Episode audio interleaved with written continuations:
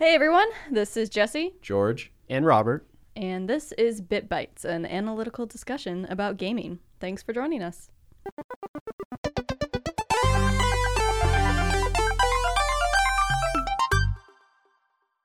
We should probably introduce ourselves. We should. I'm George. I've been playing games since a wee child. I started off with the Super Nintendo at my grandparents and fell in love with gaming, fell in love with like the stories that you were able to embody and the things that you're able to do in gaming in general. Um, right now, I am actually not p- currently playing anything in particular. So if anybody has a suggestion about what to, Oh, you know I have suggestions. Get yourself that pl- PS4 and then we'll talk. okay, Okay. Hey, I'm Jesse, uh, certified Nintendo fangirl over here, but I think we're all probably Nintendo I fan people. You're here. bit. We'll get to that. But uh, yeah, no, I, I'm probably the latest to the video game world. Uh, my parents did a pretty good job of keeping that away from me for a while. Uh, so You're not bitter about it. It's just I'm a not fact. bitter about it. Um, but you know, I think that'll definitely affect my perspective. Um, once I did get into it, into video games, my parents were pretty strict on Nintendo because you know, kid friendly and all that. But uh, yeah, I I would agree with George that the games that attract me are ones that have a, a really good, compelling story, interesting characters. Um, it has to be a good balance of story and gameplay for me, not just good gameplay. And I am currently uh, playing on my Switch, uh, and I have a PS4, as previously discussed, and my trusty 3DS. Still, still rocking. Um, the name I was given at birth is Robert. I too am a Nintendo fanboy. Was born and raised on it. Uh, Super Nintendo, lots of original Game Boy. Things have come a long way, and my Switch is like a dream come true in every single way. It's like the ultimate Nintendo growing up in the 90s realization of my dreams. So I play the crap out of that and love it. Um, I have an embarrassingly large library on my Switch, um, which Jesse pointed out is mostly made up of indies. So you guys need emotions and characters and feelings to enjoy your games. I am partly machine, so I don't need it. And I just play a bunch of indies and get lost in like mechanics and um, I'm a huge like I love deep RPGs. So it's either like surface level indies or a deep dive into the world of Bethesda's made or some some variation of that. Hmm. So- Well, I think that's a great transition, Robert, into our first topic today, which George has um, was first to volunteer. I think Very it's a excited good- about this. I think it's a good uh, way for us to kind of just break the ice and kind of let people know our thoughts about the gaming world today because it branches off not only in just the gaming industry but all other kind of facets of media and entertainment. Uh, disclaimer too: all of us are. I think we categorize ourselves as part of the media uh, industry. Yeah. Yeah, like to make Right. videos for a living. Yeah. Mhm. So that'll probably uh, influence some of our discussions. Uh, yeah, so formal topic for this podcast uh, is basically how the game interest industry has evolved into a wide spectrum with AAAs on one side and indies on the other. I think we start with game development and just talk about it a little bit generally, so kind of have a little bit of context. Let's let's go down our list. So I'll, I'll kick it to you guys. I want to hear what you think. So, um, starting with just talking about g- game development as a process, um, you have to have money to make games, and to Oh, varying really? degrees, you. Oh yeah, Yeah. I hear that's a thing. I don't know because I haven't done it. Actually, I have, which we should talk about later. I have a little bit of experience with this on Oh. a zero dollar really? budget. Yeah, S- slightly embarrassing story, but I will share it because everyone loves to laugh at other people's failures. Um, so you need money to make games, and it varies widely depending on where you're coming from and what your hopes and dreams are. I think for most people that really enjoy games, there is a love hate relationship with certain AAA studios and the things that they make. Well, like AAA, you're talking about that love hate relationship. Hate because at the end of the day, profits are going to be, you know, their main goal, the people at the top. Uh, not, I mean, if a game sells, that's that's what matters, I think. Uh, but Boo. boo, yes. But you know, if a game, a great game is made, um, and it's a AAA, a lot of times you'll get a really large game. You'll get a deep game. You have these massive teams working on them, so you know, a lot of times you can tackle a lot more than a small group that's created an indie can. I can already hear you talking about your favorite game of all time, which we know is Horizon Zero Dawn. It sounds It's like up you're there. alluding to it. It's up there. Uh, no, if you know me, nothing can beat Zelda. But uh, yeah, no, that, and we'll get into that one. But yeah, I would consider that that's a AAA game. Um, but that one sort of, you know, we'll we'll go into it later. But it has an interesting development history, um, that makes it stand out from the rest. But I think what what are the games people immediately go to when they think AAA, right? They think your Call of Duties and uh, your Halos and your help me out here, guys. Assassin's Creed. your Assassin's Creeds and well, and I also War think and- yes, Gears of War, yeah, and then pretty much anything these days that Bethesda puts out, yeah. um, which is that's So, definitely love. I'm hate. sure everyone can think of a game in those series that you absolutely love or you absolutely hate, and I think it comes down to you know at once what a game was, you know, a piece of love, like a you know, love letter, and you know, it, it turned into a cash cow. So, uh, and that's not to say they can can't still be good games, but there's a lot more deciding factors once you have it's not just the game creators that are in control of it. You have to answer to um, the big wigs that want that want profits. So yeah. the shareholders want low risk. They Hmm. want their money investments to make them money, Hmm. which is like all of this taking place on a backdrop generally of the way that our economy works and all of that. We won't get into it, but it is, you know, it does kind of set the tone for the reality of a lot of this stuff. So even when things turn out so wonderfully well, like a Breath of the Wild, you mentioned Zelda, which is mm-hmm. like one of the longest standing, most awesome, consistently and groundbreaking for the series. yeah, but it comes out of Nintendo. I don't know this for sure. I can't say this, but what I would assume, yeah, disclaimer. I have to research. I have to research this later, but I'll say it as a definite statement, so I can put it in and put a, a citation to it.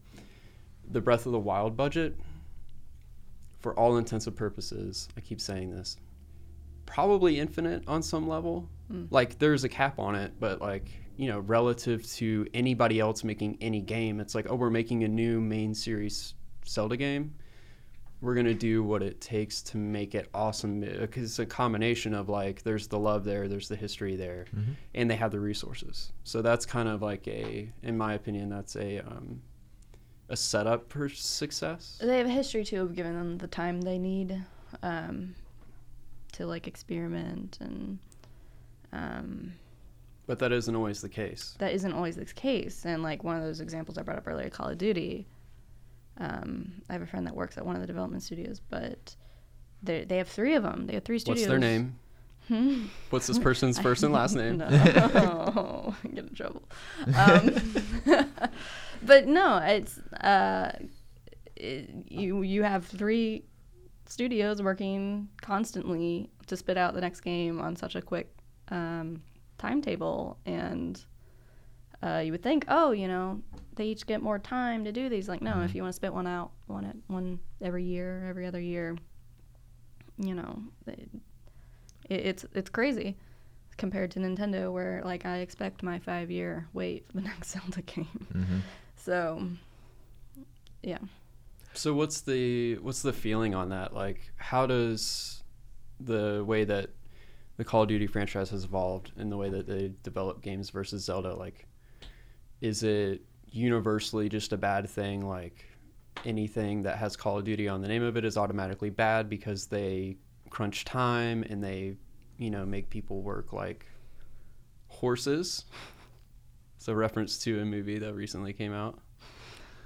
Or is it I don't know. I mean, I, I would, I kind of feel like there are some potentially some negative aspects to the way that Nintendo goes about things. I, I mean, I think it's like with anything is like you're gonna have, you know, with AAA games is like I imagine that it's not all bad. The fact that you get to work with like basically like a world class team, a large world class team, um, and your resources are for lack of a better word, you know, depending on the project, are large. Um, and you already have like an established uh, a community of people that play your games that love your games, despite what people that don't love the games say. Even people that don't love the games are still gonna probably go out and buy. Like, Yeah, they still go buy and support the series. so- right. Yeah. In hopes that oh, this will be a good one. Yeah. And I think that's like that's the interesting thing that we're kind of like wanting to, you know, shed light on is like these industries of you have these AAA games of people that because there's a lot of time and money and resources and there's people that you have to answer to um, sometimes it becomes a thing of that we see in gaming that seems a little probably more preva- prevalent in today's era than maybe you know 20 years ago where you know there's less risks and stuff like that that are generally taken in larger games. And those risks are left for like indie games and smaller kind of independent studios that have the freedom because it's kind of their own thing and they don't have to really answer to anybody but themselves um, i'm curious to think you know what y'all think on I think this is where there's like a good distinction between like most AAA's and Nintendo. Like I feel like Nintendo's that black sheep of the. AAA game industry because uh, I was actually reading an article recently and that was discussing how they almost treat like new people that come onto the team. Well, one, people stay on the team. Uh, for like this is a career like they don't hop around it's like once you're in it you're in it and they they treat those that are greener like almost like in an apprentice apprenticeship type role um, so you have that experienced veteran teaching the new generation and then letting them um, try their own things and experiment with their own ideas and i think that's a really great way to develop new new talent um, and then keep it in house too. So once you develop that new talent, just they're staying with Nintendo. Um, I don't know how if this is also a culture difference or if it's specific to the company, but um, yeah, I, I think that there's a big difference um, between Eastern and Western video game practices. So George was preaching to the choir about um, innovations springing out of indies, which it sounds like Nintendo does that on purpose. They cultivate that and they keep people around on purpose because they see that in people, they get them in, they train them, they want them to stay, and then they encourage that on some level with because it comes out in their product. Like even not knowing necessarily that that's something that they do intentionally, you see it in their games and it's like Nintendo Labo, what is happening there? It's like is that a real Oh, that's not a joke. That's Yeah. a real thing. Yeah. But I love it because they are the exception. They're the AAA exception where they are obsessed with innovation and they make a point to do it. Even if they fail, it's like they're still going to continue to be the, you know, the company that does that. And I think that's a huge attraction for me Mm-hmm. um, Yeah. because I value unique and new and original experiences. Yeah, when they do fail, they just they keep going. They don't like, Mhm. oh well, it's all lost. Let's just let's just sell our IPs and oh, mm. no need to make more consoles. Um, Exactly, and I think even like you you brought up Nintendo Labo as like a completely, you know, new creative game outlet, but like even within their uh, long-standing franchises like Mario and Zelda, like they're always. I mean, I don't know this is a joke amongst the game community a lot, but like, oh, what's the new gimmick? And I don't sure if you want to call it a gimmick, but they're always trying to find some new way to incorporate either their hard- hardware or new way to play in each game. They're like, okay, we have the same loose formula for Mario. We have the same loose form- formula for Zelda. What new interesting aspect of the gameplay um, can we make? And I think that's good, and it keeps it. That's why these franchises keep running. Where maybe a lot of Western uh, long fran- like your Call of Duty franchise, your Assassin's Creed, they sort of got stuck in their formula and didn't really change things up enough. Um, I think that's like a good example of like with Nintendo, their um, main IPs is like if you think of Mario, Mario has been a racing game. Mario's been like a 3D platformer game. Mario's been an RPG game. Mario has been a puzzle game. It's like Call of Duty is a shooter and probably will only be a shooter um, unless something r- unbelievable happens um, down the road. But I think that's like really cool that um, it's not locked into one genre of gaming. Um, I w- like for me, I think that would be something that would be really cool to explore with other IPs that are out there. Like, what if there was like a Assassin's Creed racing game? Oh, Hell yeah! wow. it's just like every lap that you go around, it like takes you into a completely different era. It's My- like this doesn't make any sense. It's exactly like Assassin's We're on chariots now. What? Wait, they'd sure tried to do that with their uh, their London one, with their horse and buggy. Oh Yeah, my right. god, it's already that happening. you could hop on it and drive it. um, yeah, no, my brain just fried a little bit at that. No, like when you mentioned like Call of Duty is always a shooter, I'm like, yeah, what else would it be? Like that's immediately where my brain went. But then you're talking about, yeah, like Mario's been a lot of different things, but yeah, I don't know where I'm going with that. I think so. I think that in this conversation, there is a tendency to have a little bit of an attitude of being jaded potentially about these like Assassin's Creed's CODs where they just, oh, that works. Let's just put a different skin on it and release it every two months. Um, Two months. It's an exaggeration, but it's also true. Um, but I I have to remind myself that I still have access to the games that started these things. Mm-hmm. The games that were kind of the at one point in history, even if it was before we were born. Yes, I am a millennial. um, when those games released, they were incredibly groundbreaking, and we still have access to those. And I think that's really awesome to kind of revisit history in that. So, a great example would be Doom. Yes, I love Doom. Doom is the best. I will play every Doom game that has ever released and love every second of it because who can hate that beautiful is setting? Oh, so good. It's extremely well polished. It's like a very very tight game. The newest one. Is that Yeah. your yeah. But so in uh, video game history, the original game when it was released, it was this kind of other side of the coin that we're talking about with the indie studio. So very small group, id Software. You guys know this, I won't give you a long history lesson, but there was a single person that came up with the engine design and then implemented that design.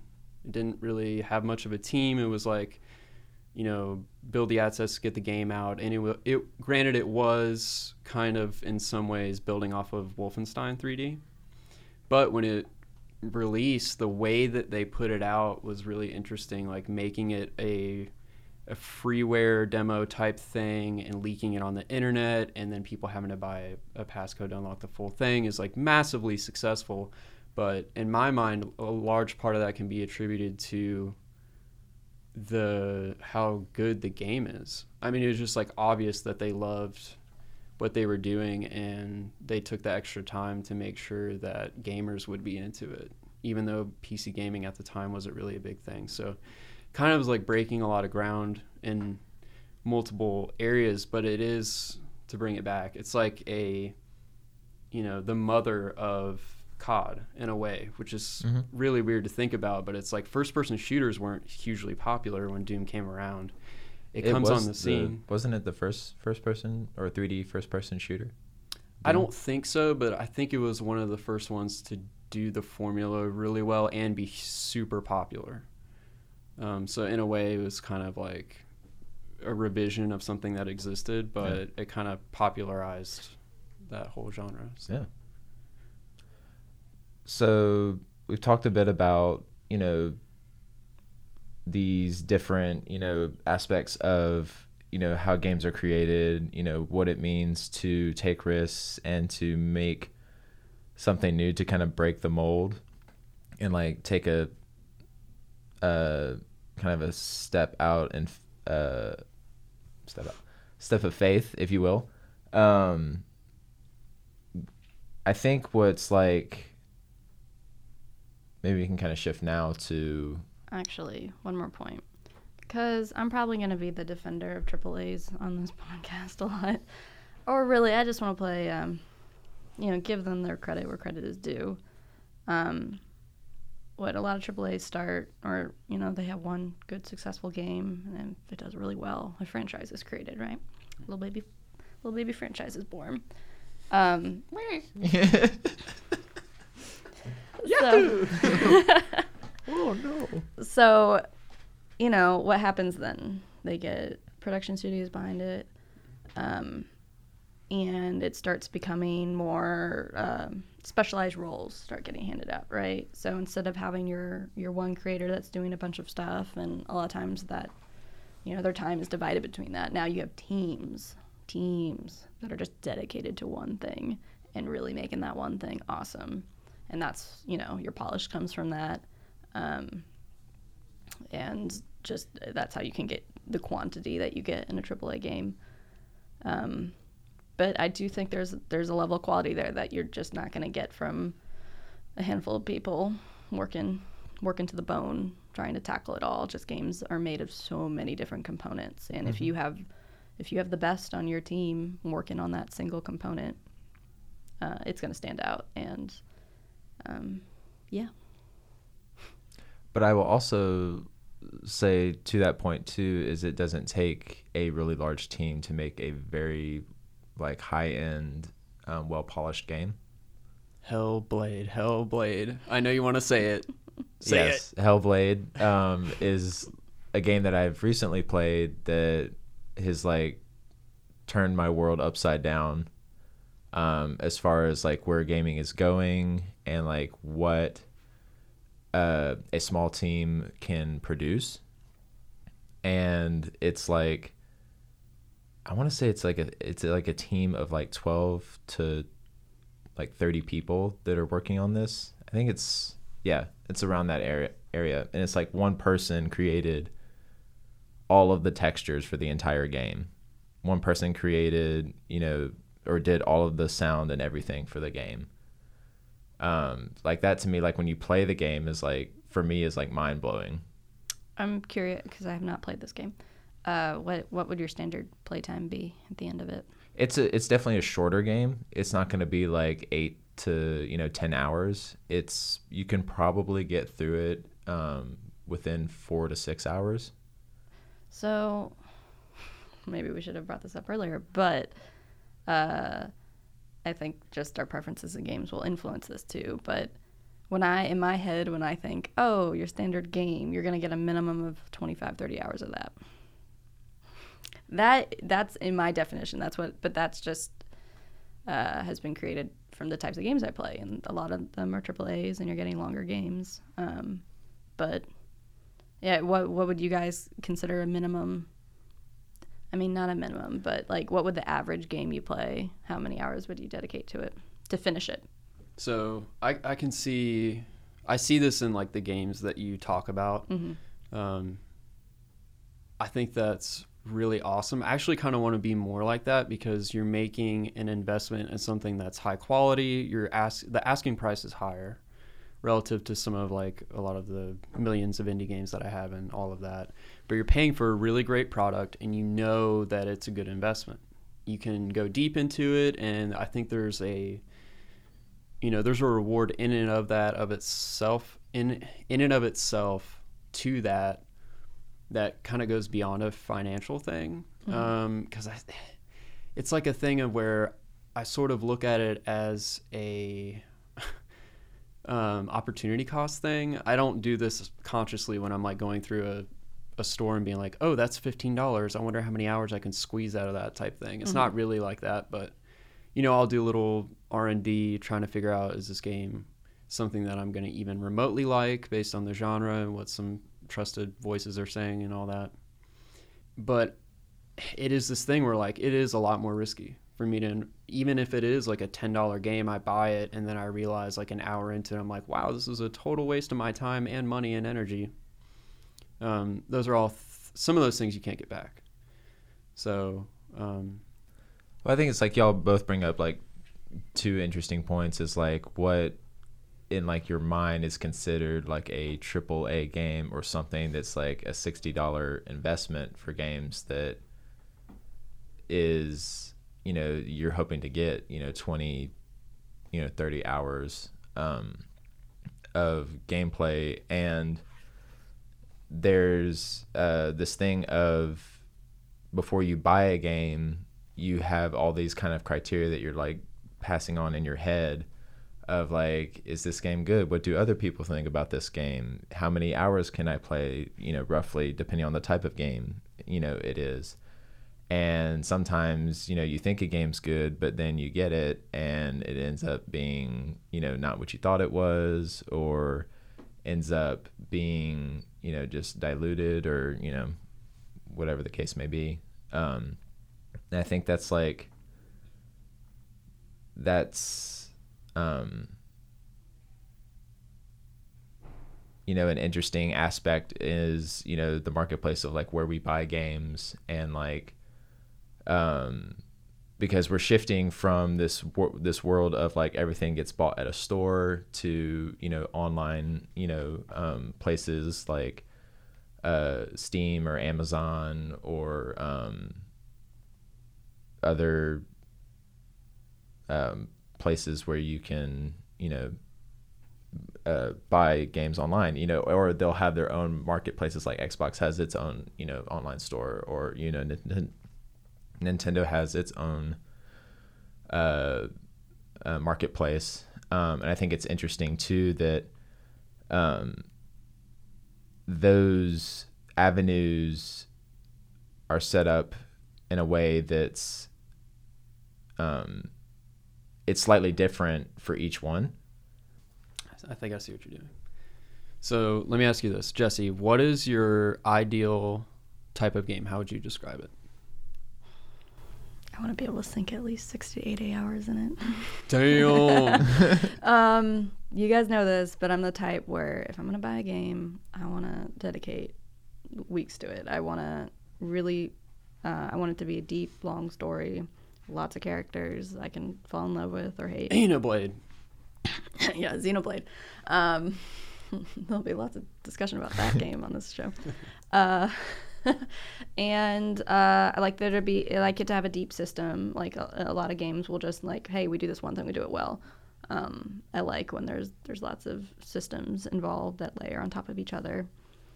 Um, and yeah, the the fighting has to be fun. If I ever get to a point where I'm slogging through it and it's just to get to the next story point, I'm not having fun in between, then what's the point? So it's a fine balance. But I, I do go for those games that are going to be upwards of 50 hours.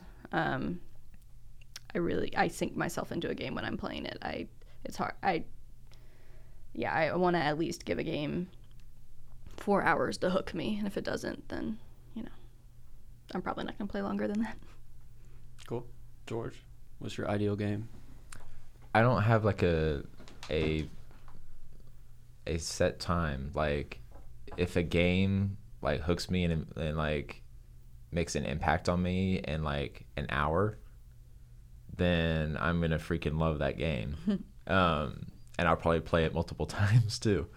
Um, but that's not to say that I don't like you know games that you know do have 60 hours worth of content you know in them.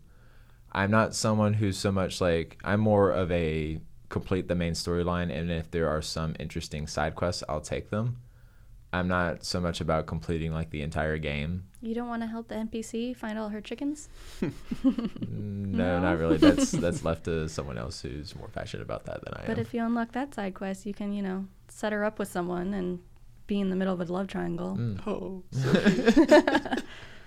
um, because um, yeah, I just think it's like it's for me. It's more about what the experience gives you versus the either replayability or the longevity of a game. I like Yeah. that. I would, I would have make a point then to that. There's always, you know, uh, there's always. It's not like that's a requirement for me, but if you look at my library and you had to make like, oh, what's common with them all, it would be, wow, I, you know, my library's small, but I've dedicated quite a bit of hours to it to each game. So yeah. So you practice what you preach. Yeah. is what you're saying. I like it. that's how it how it ends up. What about you, Robert? Um, I I kind of do this weird thing where I'm extreme poles on either side. So I had this really high value on new experience. That's just like a thing in my personality. So I'm drawn to kind of looking at newer games that are out, like even stuff that's early access. I know that's super cringy, but um, it's like what are people thinking of that hasn't been done before? Like when Guitar Hero came out, I was like, holy shit, this is awesome. It has a proprietary controller, it's a music game, and it's unlike anything else that I had experienced before. It's like, you know, we have our list of our 10 favorite games, which technically is in flux all the time. But I spent one of those precious slots on Mario Paint, which actually, in reality, is kind of a garbage game. It's very old, even at the time. It was kind of super tedious to do anything. But I love it because it's a similar kind of thing. It's like high, uni- highly unique experience. So it has a proprietary controller. It's a mouse and keyboard on your Super Nintendo, which was a precursor to me being a PC nerd. Little did I know. but um, on the other end, I think I'm okay with playing something that I've played before, like your Zeldas and your Fallouts and things like this, just because they are, to varying degrees, it's kind of hard to blanket statement this, but they're, for the most part, I value the same thing that you both shared sentiment about with the very high quality. On some level, you know what you're getting. It's going to be a little bit different. Um, so it's not so risky, I guess. And I can put $60 down and feel good about it, even though I haven't stepped into the world yet. Um, because if any, if I don't like parts of it, I might like other parts. And so there's this kind of like process of, you know, I love this, I hate this, I love this, I hate this. But in the end, it usually pans out being a worthwhile experience because I'll learn things, I'll experience things that otherwise I would have never had the experience to, or even the avenue to experience. So think on some level, this is like me being a bookworm. I'm like, oh, I want to dive into this world and like meet all these people and stuff. But I like that. So Yeah, there's definitely something to be said about you know world building and that you know the world that you're diving into, whether you actually get to experience all aspects of that world or not, is like being able to, regardless of the trajectory you go, is being able to, with the things that you experience in that world, that you get this sense of that there's a living, breathing kind of entity that's got its own ecosystems and cultures and way of life.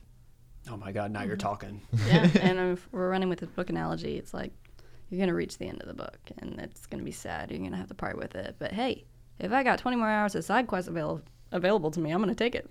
Yes. Yeah. um, So video games are I make the analogy to books because they're fairly similar um, in certain respects, but they're generally the experience is so wide. There's so much that goes into building games, experiencing games that kind of dips into other mediums. Increasingly, ever more, games are starting to look like films, or they're taking film language. Um, but it's interesting because and vice e- versa. yeah, absolutely. the, the Um, movie industry isn't succeeding as well as Yeah. taken from games. But sorry, No, um, but it, it is interesting because it's not um, it's not something that is in my mind there's there's a reason for that and on some level it is actually tied to the development process in the way that the industries have developed over time and are kind of intersecting in some ways and in other ways they continue to be very different um, so, So I'll say a point um, that I think is like is something that's really cool that's happening in the world. Is like you take Guillermo del Toro. I probably butch- butchered his name. Guillermo. Guillermo del Toro. Guillermo del Toro. Yeah.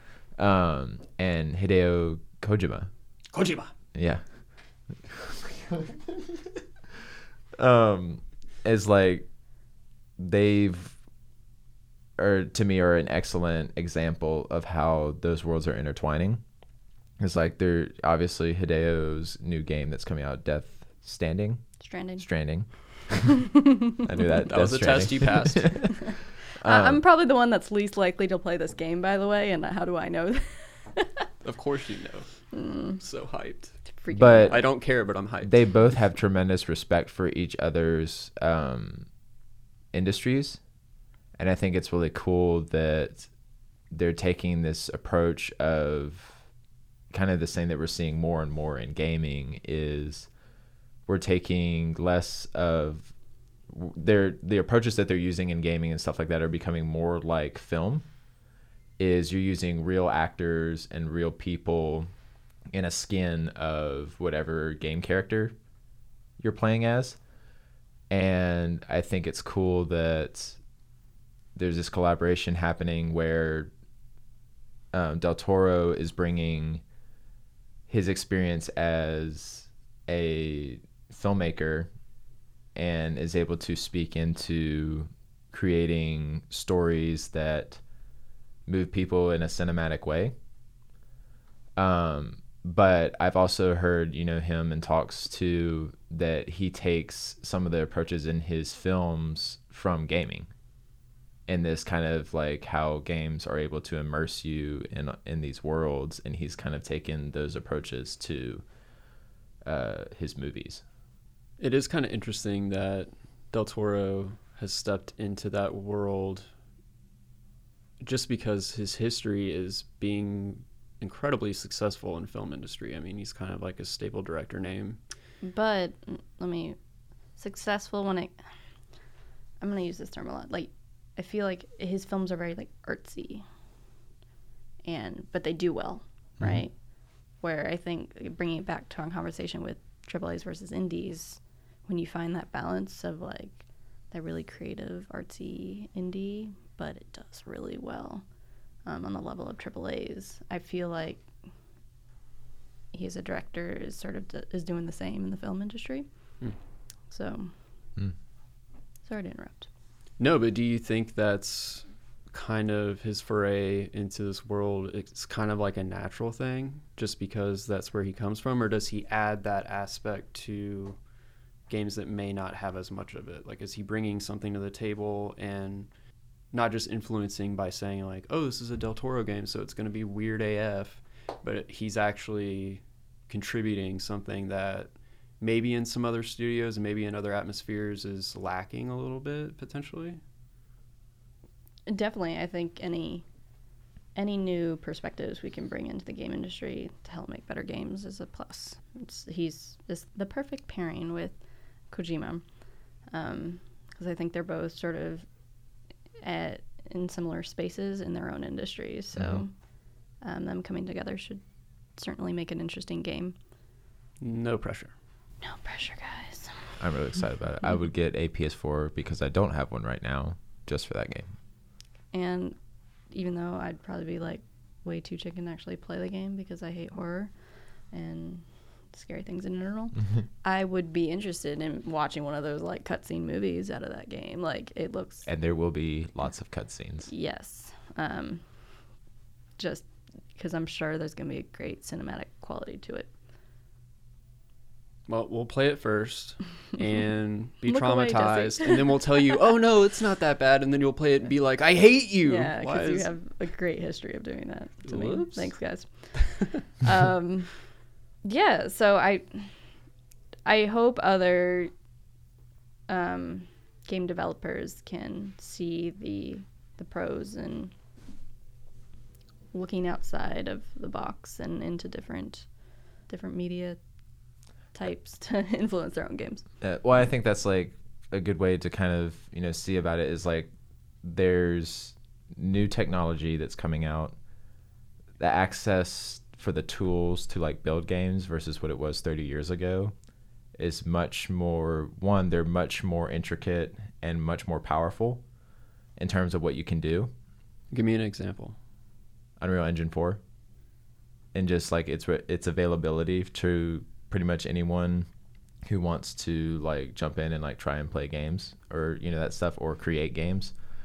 Um, I'm pretty sure it's free on their website. It is free up until a certain point.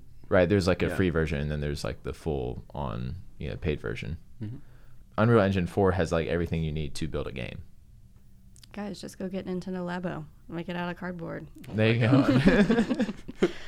Um, But that's like that's another great example. Yeah. Nintendo Labo um, is allowing you to, in a kind of a simplistic and easily understandable, yeah. you know, way build new experiences with you know the tools that they provide.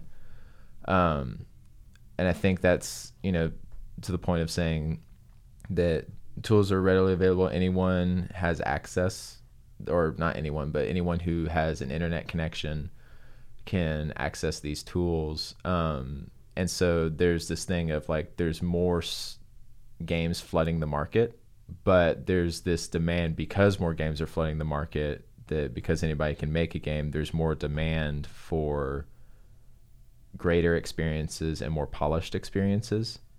I think at the end of the day, it comes down. A lot of it comes down to money, unfortunately.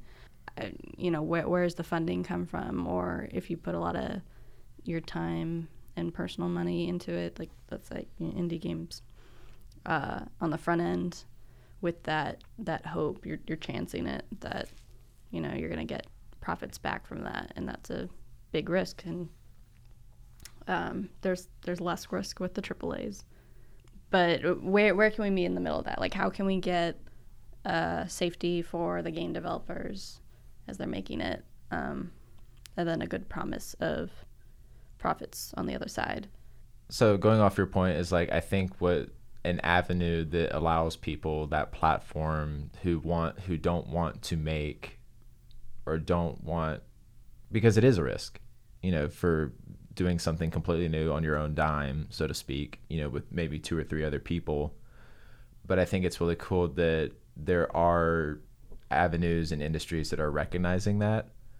Um, because Steam, like you've said, um, is a great place for games to get early access and has the Greenlight program that allows games to get funding and all that and, and um, a an awareness out there um, for people to help. But then there's also like Kickstarter and Indiegogo and all that kind of stuff Crowdfunding, Yeah. crowdfunding for people that were at the you know top in the AAA world, um, but decided that they wanted to go in a different way, and so it would require a lot of funding and risk, and so that was their avenue for creating a, a different type of game. Yeah, absolutely. I think the Greenlight Early Access and some other similar uh, funding programs. I think question, Jesse's question still stands of um, how do we create a space that kind of actually works though for Mhm. game developers because the unfortunate reality of all the above mentioned is that it creates this really weird space that's kind of turned into a cesspool just because it is kind of bridging a gap or kind of like game sharking you into not really having to necessarily deal with publishing Um, you can have a half baked product, put it out there, get people hyped about a concept, and then not deliver on it, which is all too often the case. No Man's Sky. Oh God, no! I even played the newest patch of it. and I was like, oh, it's the same. Um, But yeah, how how how can we get there? Clean up the cesspool. Um, I know we were talking earlier about like how are they doing this in television now with all these streaming sites and uh, like what your Netflix and your Hulu, they'll invest up front in a concept and they'll they'll put that investment come to them with an idea of the concept and instead of doing the horrible pilot program, oh like if you don't get the numbers in your pilot, then you know the show's shot. But instead, they're like, okay, you have this many episodes, you have the money to do it. And I think there's a higher chance of success that way in, in my experience. So, is there some way? I, I've seen examples of that done in the game industry too. Well, uh, for example, those who have played Journey, if you know anything about that game company's, literally their name is that game company's uh, history, brilliant, brilliant. uh, they were basically a small group recruited out of, out of college. I think that was their their thesis, um, not journey. It was the game. I think that eventually turned into Flow, um, but they saw something new. Sony saw something new in that, and they're like, they invested in that. So they had a three game deal, um, which then was followed up by Flower, and then Journey. And I think anyone who's played Journey w- would call it um, the, a masterpiece. Uh, it, it's what maybe two to four hours you could uh, invest in that game, but it's I would call it a piece of art, and I think a lot of that has to do with well, one the small group, but they were invested in early by a AAA game uh, corporation. So I love that example because it does kind of meet in the middle, where I think there's a lot of value in having some level of obstacle to realizing your idea because it's for you to get past all those obstacles, it's withstanding this process of, you know, ensuring that it is a worthwhile exercise. So I think that's a great me- medium where um, there's kind of like a weird thing going on right now generally. Like i would say that's almost an anomaly as far as i know because the typical is you know be nintendo or you're not going to have any way to mobilize your idea or you're going to be on Greenlight and your half-baked crap idea is going to turn into something that you can actually make money off of but because the obstacles were lowered way too far down and so there's not really a wall that's kind of, for lack of a better word, doing some level of gatekeeping to ensure that the quality's there on some level. And I don't know whose job that is, but it seems like it's going to the Sonys and to the major corporations to kind of vet those. yeah, you need. I I think it comes down to funding. They need the space, the time, the money to fully execute an idea. And I think a lot of the ones that don't have polish is because they're just they're just trying to get it done. They're trying to get the skeleton mm-hmm. done, and so a lot of times, you know, they don't they don't get all the extra makeup put on it that they should have. So, um, and let's say they do get that extra layer of polish on, it's great. It's a hit. This indie, and a lot of times uh, they're bought up by the AAA industry, um, and either becomes bigger or sometimes they wither and die underneath that umbrella, unfortunately. But yeah, I, I want to see that middle ground. So would you think that that's like more of a like a service or an entity that's like net, the Netflix for movies and all that kind of stuff? It would be like the Netflix for games. Someone with a lot of cash that could just invest Yeah. in games. That would be Mysterious interesting person too there. because like I feel like you would have to have started kind of like how Netflix has done, Hulu and all that kind of stuff is like you have to start as a platform that doesn't initially have that service. Mm-hmm. Is it would have to be a marketplace where you you know whether it's buying games or whatever um, and then once you've built that platform up enough you can allow that kind of you know thing because i don't know if it would necessarily work of just like from the ground up it's just like oh yeah we'll you know give you money and you know publicity and all that kind of stuff. You know, to make your dreams for gaming a reality. hmm Well, typically those systems are owned and operated by existing major players in the gaming space. So, like your Origins and your eShops and stuff like that. I know that Nintendo has brought down the walls pretty significantly in terms of like actual development, like the SDK kit for making games on the Switch is like a I think it's a if it's not free, it's very inexpensive relative to other platforms and so they're kind of like we want to do this for you we want you to come do your thing like we're encouraging you so i, I kind of see that trend starting but i am hoping that it will continue in that direction because it has spurred some really awesome stuff mm-hmm. Yeah. so So Yeah. maybe it's like a manifestation that comes out of one or multiple of those types of marketplaces. Yeah. I think at the end of the day, it's going to be a lot harder for games to come to that middle ground than it is for the television industry or the movie industry because there's It's been around longer. that. But when when it comes to the numbers too, I think so much more goes in the front end. okay quick story on that Yeah. First of all, yes, that is absolutely true. Mhm. And I have a personal story about how I tried to develop a game by myself and failed. So it was like two years ago. I didn't actually have a full time job, but I was working. So I had this extra time that I didn't have before. I'm like, oh, what, what am I into? Oh, I'm into video games. Let me just try to make one and see how it goes. So I like, without a lot of support, which I think ultimately is why it really failed, is because it's so hard to give yourself momentum and then be kind of like eating your own steam and then like run out of it and be like, oh, I'm defeated. But I did do the whole process of like I came up with a concept, I fully fleshed it out as much as best as I knew how. Um, I spent a certain amount of hours on it per day, and I was consistent in that. I got access to Unity Engine. I started building something, and then I was like, "Holy crap! This is the this can't be done by one person." Is basically Mm. the conclusion I Mhm. came to. I know other people have done that, Stardew Valley and Minecraft, but it was a thing of like it's a monumental task. So I think we we all say all of the critique that we say is because we love this, and there is sympathy for game developers, just like the process and um, the incredible level of complexity. Not even from firsthand experience, but just like conceptually, it's like what a massive undertaking. Yes. Yeah.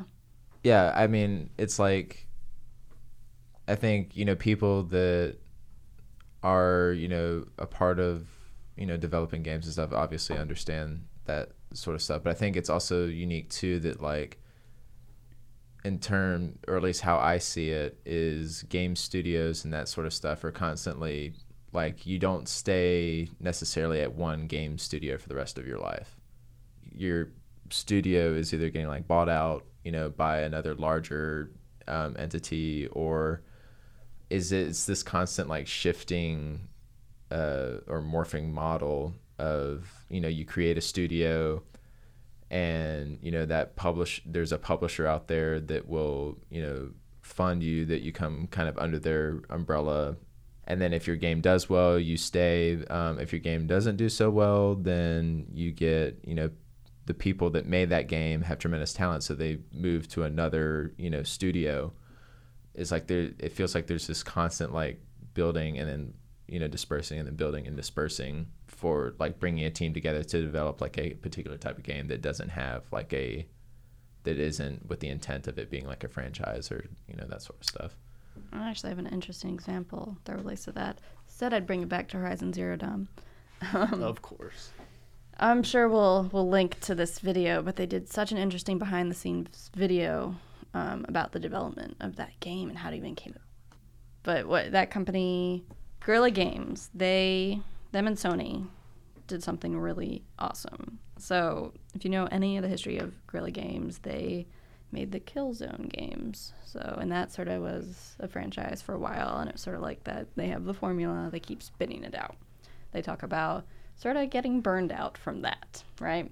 There's nothing they're really contributing that's new creatively to the franchise. Uh, I believe they got the permission permission from Sony to develop, like, you know, pitch them a new game. So they went out to, you know, their employees. They're like, hey, we're all going to pitch ideas. Uh, and this video can explain it a lot better than I can. But at the end of the day, they moved completely from a shooter to a completely new genre of game that has a really interesting story, really interesting um, gameplay. That a lot of it, you know, they had to teach themselves or get people that knew uh, how to develop this type of game, and they put out an amazing product. Like this is an example of a largish uh, game company under a big developer that was given the time and money to uh, create something new, and they did. And I think they knocked it out of the park. And now it seems like they're hiring on uh, quite a handful of new people, probably for the sequel. I can't wait. Um, but uh, I want to see more stories like that where parent company had a lot of faith in what they could do. If you're making me want to play the game, it's working. Mm-hmm. Because I do, even Yeah. more than I did. You should just watch this video, and then when you do, you'll want to play the game. I've already watched tons of videos and I've wanted to play the game for a long time now. But looks so good. If I have to come over there with my PlayStation 4 in my arm, I will. yes.